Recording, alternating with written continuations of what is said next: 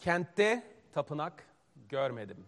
This is how the verse we read um, starts in Turkish. Kentte tapınak görmedim.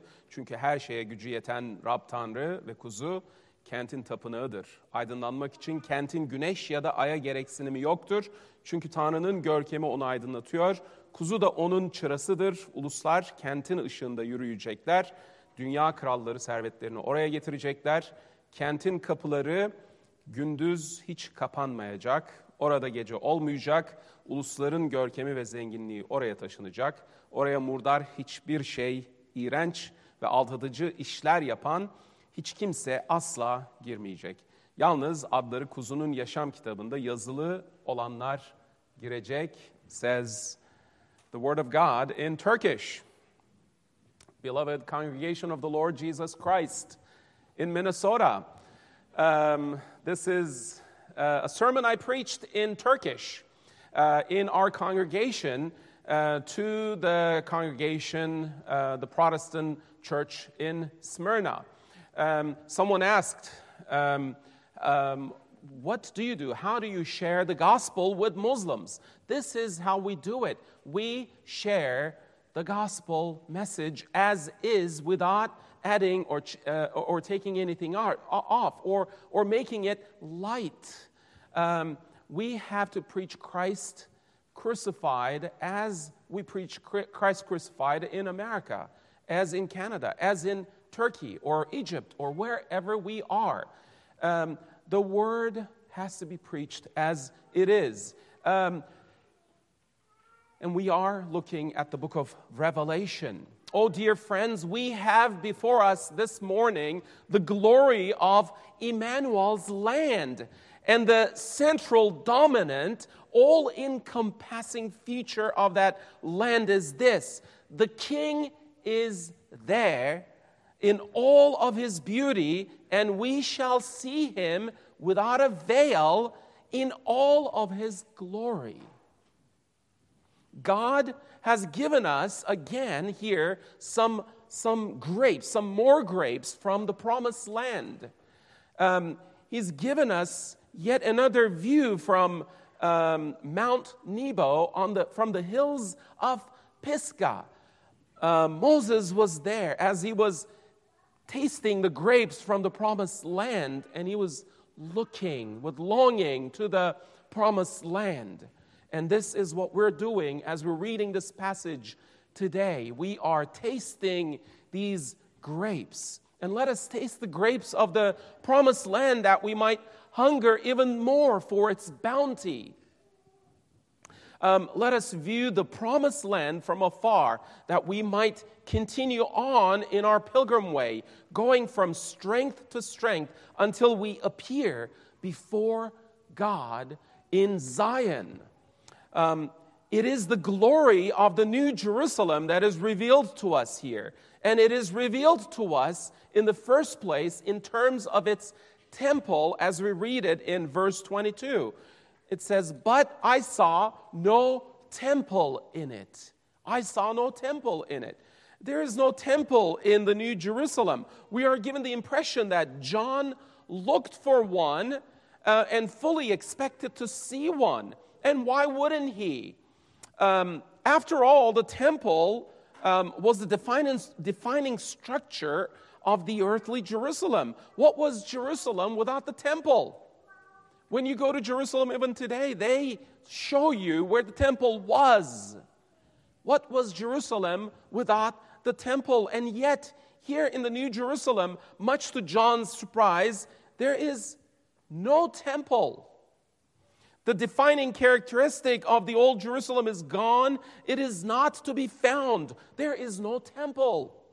There is no temple, for the Lord God Almighty and the Lamb are its temple.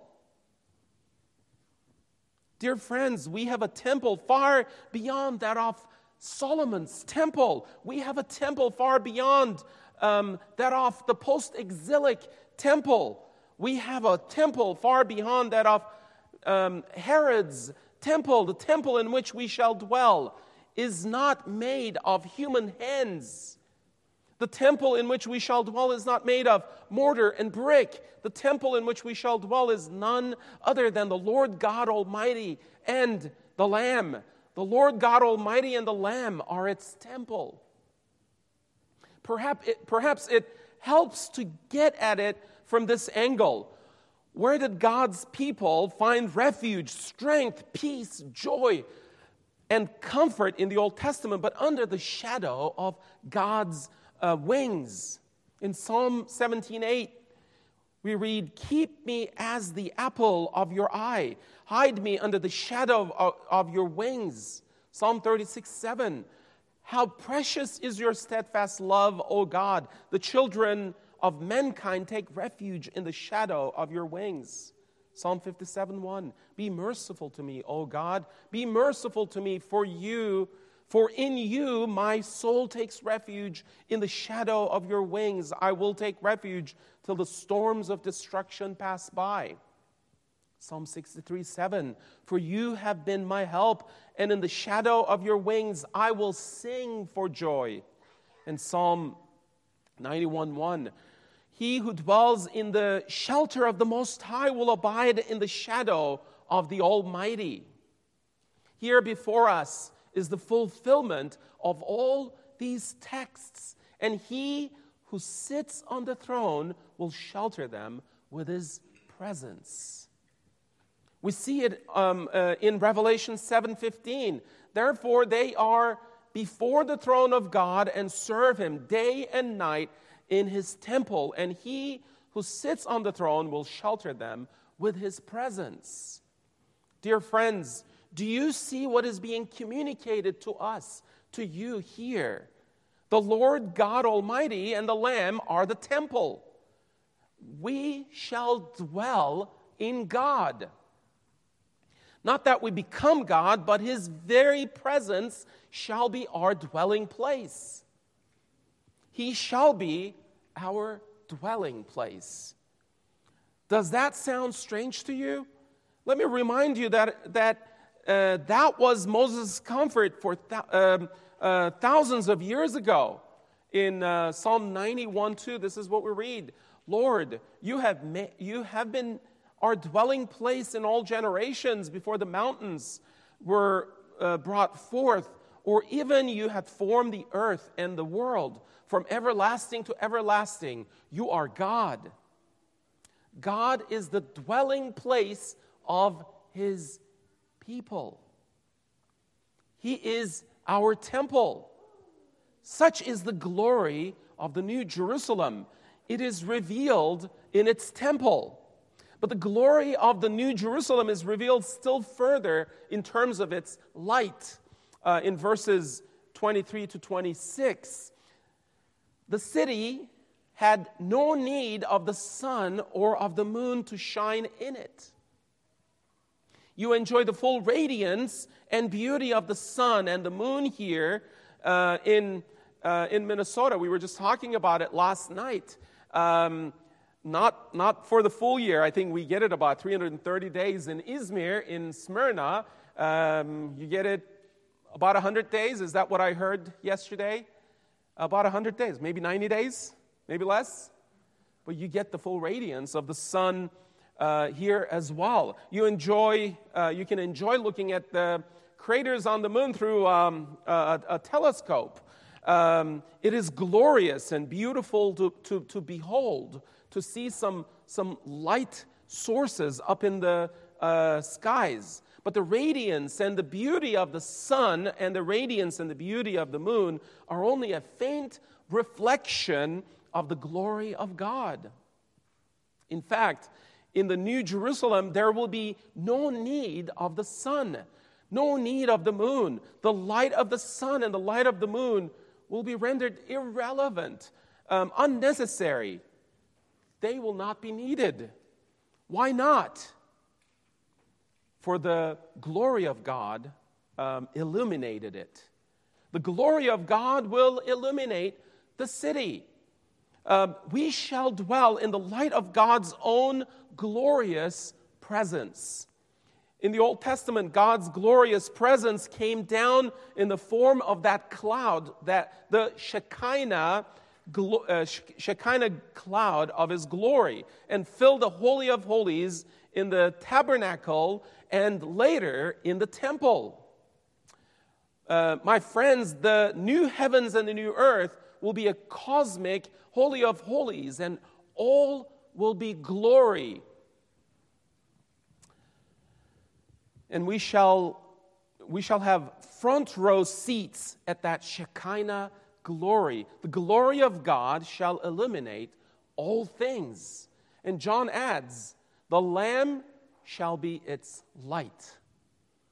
Literally, the lamp, the, the, the Lamb shall be its lamp. The Lamb shall be its lamp.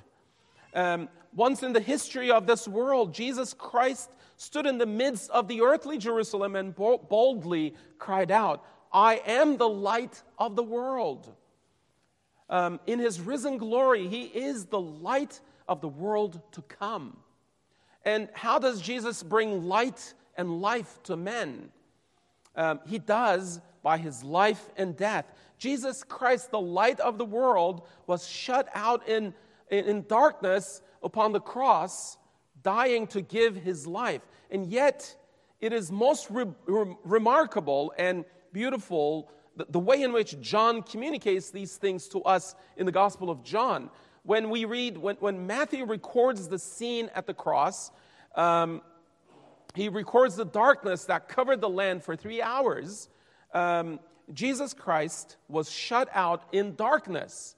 And then when Mark records the scene at the cross, he records the darkness that covered the land for three hours. And Jesus Christ was shut out in, um, in the darkness.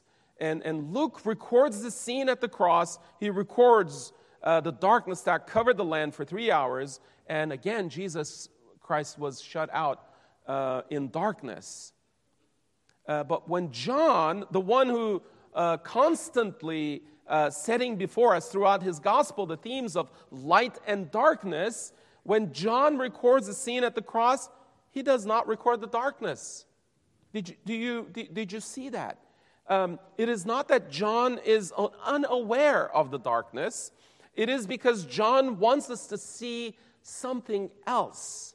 Um, John wants us to see at the cross, uh, uh, at the cross of Jesus Christ, the glory of Christ. For it is uh, there at the cross, as Jesus is lifted up, that he draws all peoples to himself men and women from every tribe, every tongue, every nation, and every ethnic group, every people group. Here on the cross, as the light of the world is shut out in darkness, Jesus actually accomplishes the redemption um, of all um, uh, um, that, are, that are belong to him, of all his own. John turns our attention uh, to that once again in Revelation 21. Um, and, and notice in verse 24 and the nations of those who are saved shall walk in its light, and the kings of earth bring their glory and honor into it. I want you to notice the nations here. Who are the nations? The nations are the company of the redeemed. Uh, those who the Lamb has redeemed by his blood um, out of every tribe, out of every tongue, and every people group, and every nation. Um, and they sang a new song, saying, Worthy are you to take the scroll. And, and this is from Revelation 5. Uh, worthy are you to take the scroll and to open its seal, for you were slain, and by your blood, you ransomed people for God from every tribe and language and people and nation. Those who are pictured, uh, those who are pictured as the 144,000 in Revelation 7, and, and then again in Revelation 7 as the great multitude which no one could number of all nations, tribes, peoples, and tongues. As one author has written, the nations represent redeemed humanity in all its cultural divisions. The distinctiveness of different cultures and peoples is not simply wiped out, but redeemed in harmony with the picture in 1 Corinthians 12 of the unity and diversity of the body of Christ. You see, dear friends, God's plan is not exclusive. It is not for the Jews only. It is not for the Americans only. It's not for the Turks only. God's plan is for His people from every tribe, tongue, uh, nation, and, and, and, and uh, uh, language and people. Um, his elect from every nation shall be there. Uh, indeed, the redeemed will be one kingdom of priests unto God, and yet that one kingdom of priests unto God will be made up of, of peoples from every tribe, tongue, nation, and people. And thus the glory of God will be magnified all the more. As, uh, as John Piper put it, um, and this is what he says there is a beauty and power of praise that comes from unity in diversity that is greater than that which comes from unity alone. The beauty and power of praise that will come to uh, the Lord from the diversity of all of the nations are greater than the beauty and power that, uh, that would come to him if the uh, chorus of the redeemed were culturally uniform. And Piper then points to the analogy of a choir and, and, and writes More depth of beauty is felt from a choir that sings in, in, in parts than from a choir that sings only in unison. Unity in diversity is more beautiful and more powerful than the unity of uniformity. This carries over the untold differences that exist between the peoples of the world.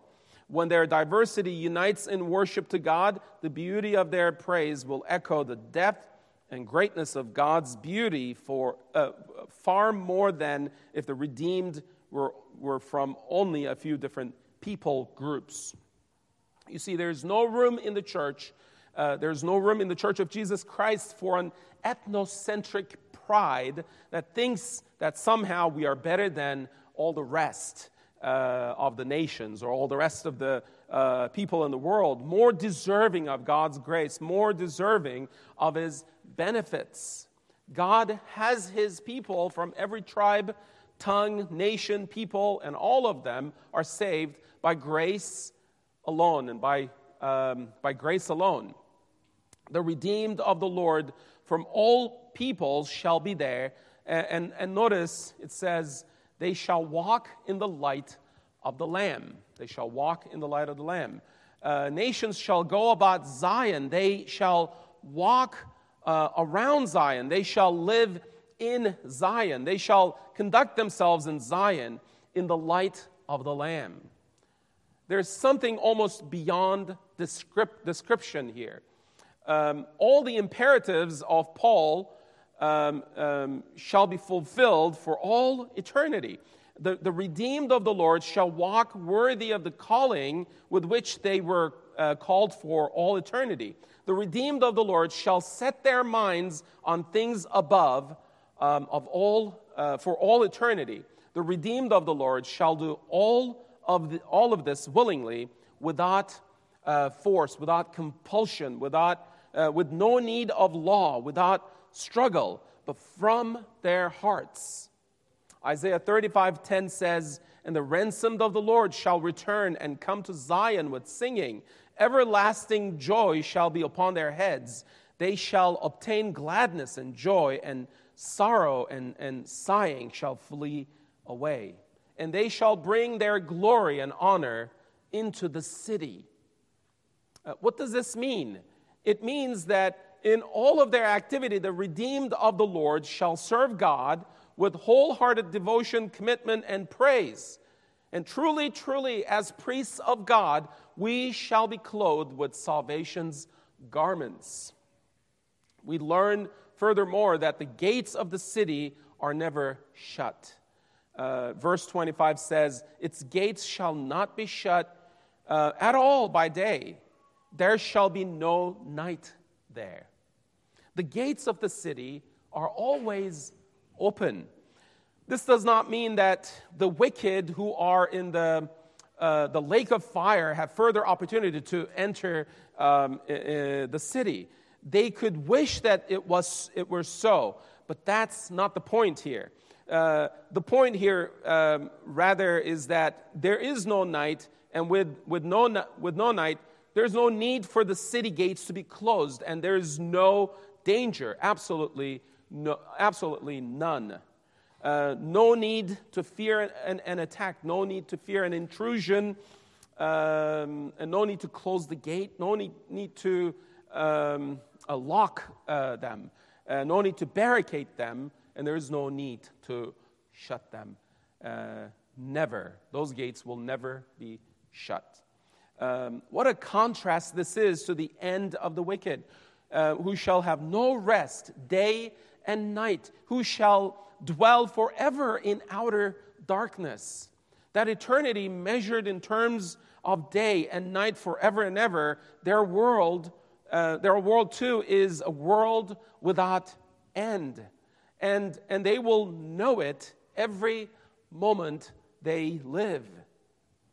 Uh, but for the redeemed of the Lord, there is no day, no night, no sun to mark the day, no moon to mark the night. It is um, uh, eternal day, resting in the glory of the Lamb, serving Him forever and ever with, with joy and, and gladness.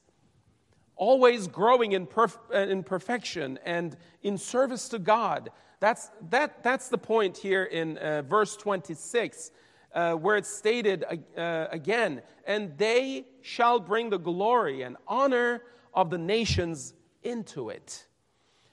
It is not that the nations bring gifts from this, from this world into the city. No, they bring themselves into the city. They bring themselves as those who have perfectly been justified and sanctified in the Lord. Such is the glory of the New Jerusalem.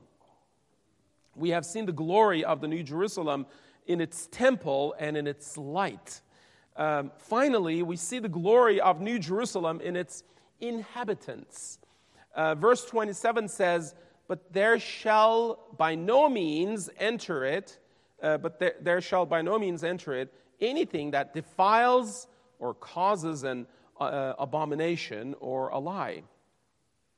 There shall be nothing common, unclean, or unholy in the city. Within this city, all will be holiness to God, or all will be holiness to the Lord. There shall be nothing that is detestable to the Lord, nothing that causes desolation in the city. Within the city, all worship and honor and glory shall be ascribed uh, to the Lord, and, and, and that perfectly. Um, uh, there shall be no lie, no falsehood, no lying uh, in the city. Within the city, all that is spoken is always true. You see, even as the physically unclean could not enter the temple of the earthly Jerusalem, so the spiritually unclean will never enter heavenly Jerusalem. There will be no place for unrepentant sinners in the New Jerusalem but only those who are written in the Lamb's book of life. This statement, my friends, brings this whole passage into the present. Um, uh, these verses are not intended simply as beautiful speculation as uh, to what will happen in the sky by and by. Um, these verses are intended to bring the matters of eternity into the present. Um, for you see, when the consummation comes, when the new heavens and the new earth come, you will lose something that you have today. And that is the opportunity for repentance and faith in Jesus Christ. Everyone will appear before the judgment seat of Christ. Everyone, without, without exception. You have but one of two options before the judgment seat of Christ. Either you will be judged on the basis of all your works and deeds, everything that you have ever done, all those things written down in the books that will be opened on that day. Or you will be judged completely, entirely on the basis of another. Um, uh, Horatius uh, Bonar wrote this Upon a life in this hymn uh, Upon a life I did not live, upon a death I did not die. Uh, another's life, another's death, I stake my whole eternity. Let me put it, let me put it to you like this either you will be judged on the basis of everything you have ever done, or you will be judged on the basis of the, what the Lamb has done. All depends upon the Lamb, you see. Uh, my, um, my friend, what is your relationship to the Lamb? Where is your confidence? Who is your comfort?